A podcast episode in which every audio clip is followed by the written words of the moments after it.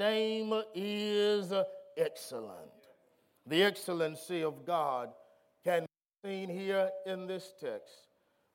All the excellency of God can be seen in his power in creation.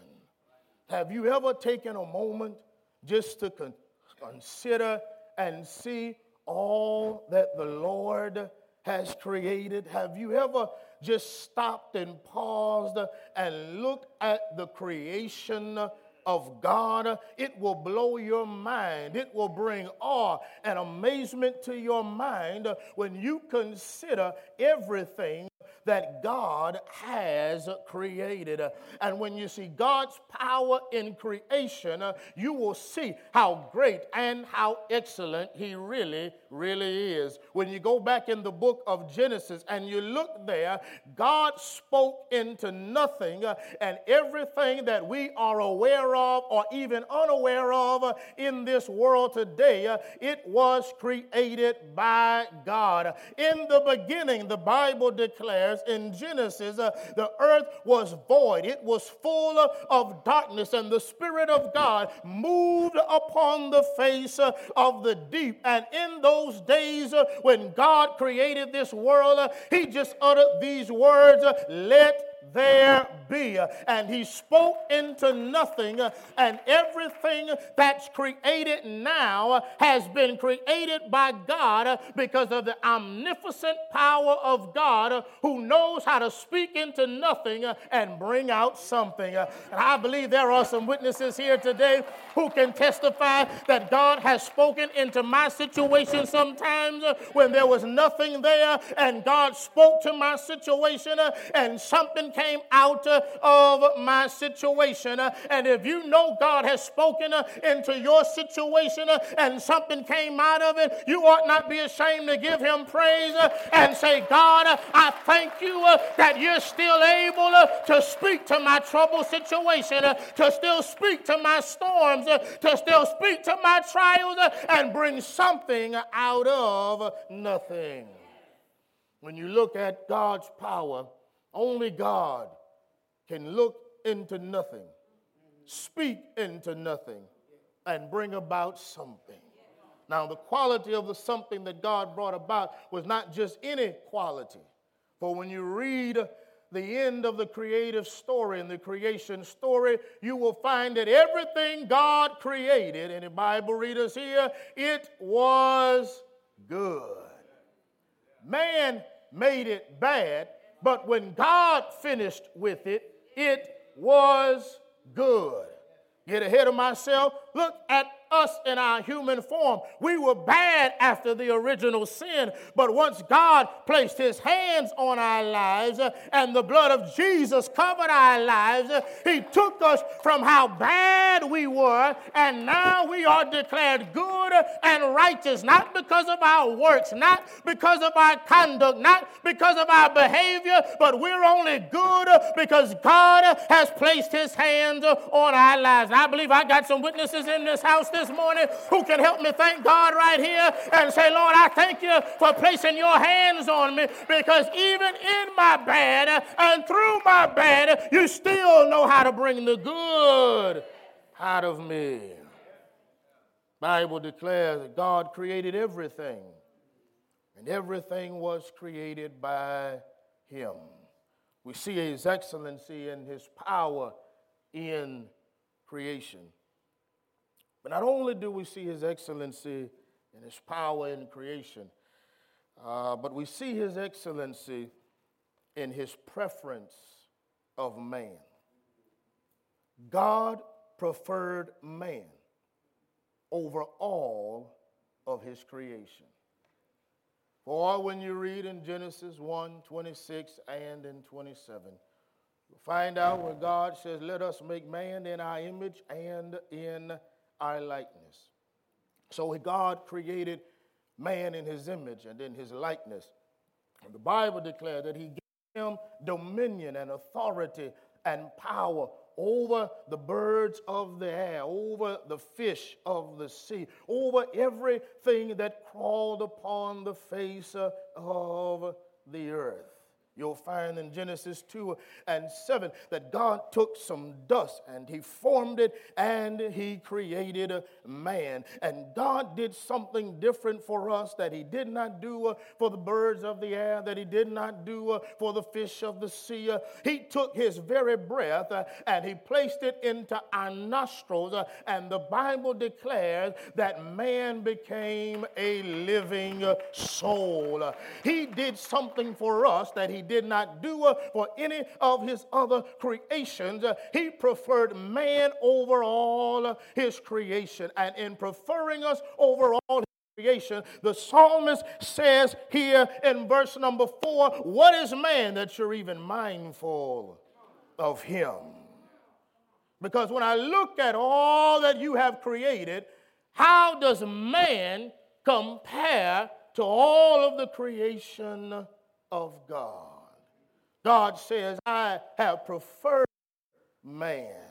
And because I have preferred man, I placed man, and he talks about male and female there, in dominion and in authority over everything that I have created. And my brothers and sisters, God did not create us to lose. God did not create us to be defeated, but God created us to have dominion and authority. And we've got to learn how to walk in that dominion and authority that God has created within us. And because we have this dominion and authority, I don't have to fear. I don't have to be afraid. Here's the reason why I've been preferred by God. Shake your neighbor's hand this morning and tell your neighbor, I've been preferred by God. God has had me on his mind. People wonder how I made it. People wonder how I ended up blessed. People wonder how I survived. People wonder how I got where I am. Here's the answer to their question. I've been preferred by God, and because I've been preferred by God, God has favored and blessed my life. The psalmist says, what is man that you are even mindful of him, and the Son of Man that you will even take care of him? Look at how God has preferred us. He has created us a little lower than the angels. We are above all of God's creation. Now, when you look at all that God created, God only had one problem out of all of his creation. And you know who he had that one problem with?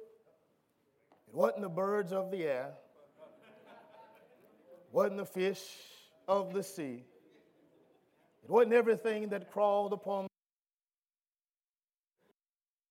The one that God preferred gave him the most problems. And you know who gave him the most problems? It was man. God instructed man to do one thing, and man decided to do another thing. Everything God has created remained as God created it. We were perfect when God created us and placed us in the Garden of Eden. But after the fall of man and the original sin, we were no longer perfect. We were imperfect because sin had entered into our lives. But yet, even after we sinned against God, God says, I'm still going to love man, even though man has disobeyed me and not remained obedient unto me. And I thank God for the grace of God, because when we sin against God, when we disobey God, God does not disqualify us from his grace nor from his mercy, but God keeps giving us a chance after another chance, because God has preferred man over all his creation. See his excellency in his preference of man. Thirdly and finally, see there in verse number 9, you see that the excellency of God is seen in his prevailing power. The psalmist declares, O Lord, our God. How excellent or majestic is your name in all of the earth. You look here, the psalmist uses two of the names of God to describe how excellent God really is. The first name that he uses in this declaration of God's excellence, in verse number 9, he shares with us the covenant name of God. The covenant name of God, Yahweh. And the psalmist says, I celebrate you, and you are excellent because you are a covenant-keeping God.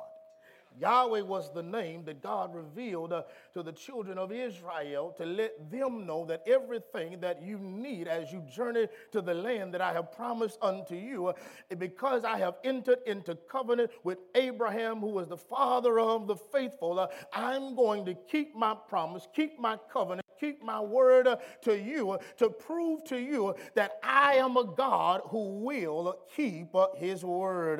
And I'm glad about that this morning, brothers and sisters, because, man, we have good intentions sometimes, but we're not always able to keep our word. We mean well. We want to do well, but we're not feasibly able to keep our word. And there are times when we have said something and we were not able to fulfill it, and we've had to apologize, but thanks be unto God today that there's never been a time when God was ever short on his word. Everything that the Lord has promised unto us, he has performed it, or he will perform it for us in our lives, and we should thank God today that God is a God who will keep his word. Not only is he a God who will keep his word, but he is a God who is sovereign. Second name that he uses here for, O Lord, our Lord, O Lord, our God. He speaks to the sovereignty of God. And whenever you speak to the sovereignty or about the sovereignty of God, you and I must understand that God is sovereign. And because God is sovereign, he does what he wants to do, how he wants to do it, when he wants to do it. But whatever the Lord does, it will be good. He prevails in his power. Because he keeps his word and because he is sovereign, God always prevails. And because we are children of God, don't miss this, if God always prevails, guess who else always prevails? We, the children of God, prevail because we have a God who is on our side. And because God is on our side, even when it looks as if we're losing in life sometimes, God lets us know, you will conquer this, you will win, you will prevail. Because I am a God, first of all, who's going to keep my word, but I am also a God who is a sovereign God, and I can do anything but fail. And because God's name is excellent, we always prevail. Don't judge me, but DJ Khaled had a song. Some of you may know that came out a few years ago. And all he said was in this song is, all we do is win. Yeah, somebody knows it. Win. Win. And as I listened to that song, I began to think about it. If DJ Khaled could declare that all he does is win, win, win. And I looked back over my own life, and I saw there were times when I was losing. But today I stand declared victorious.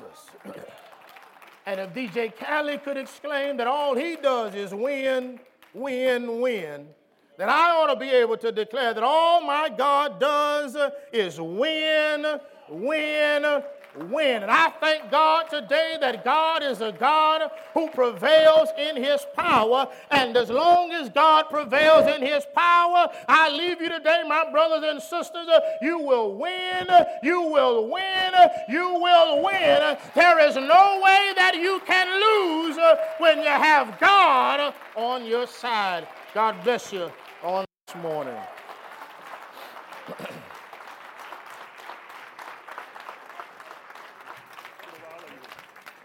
Yes, I'm good right here. Thank you, Pastor Kelly.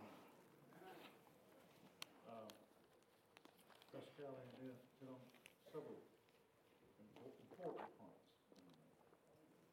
One of the things he's talking about, God provides.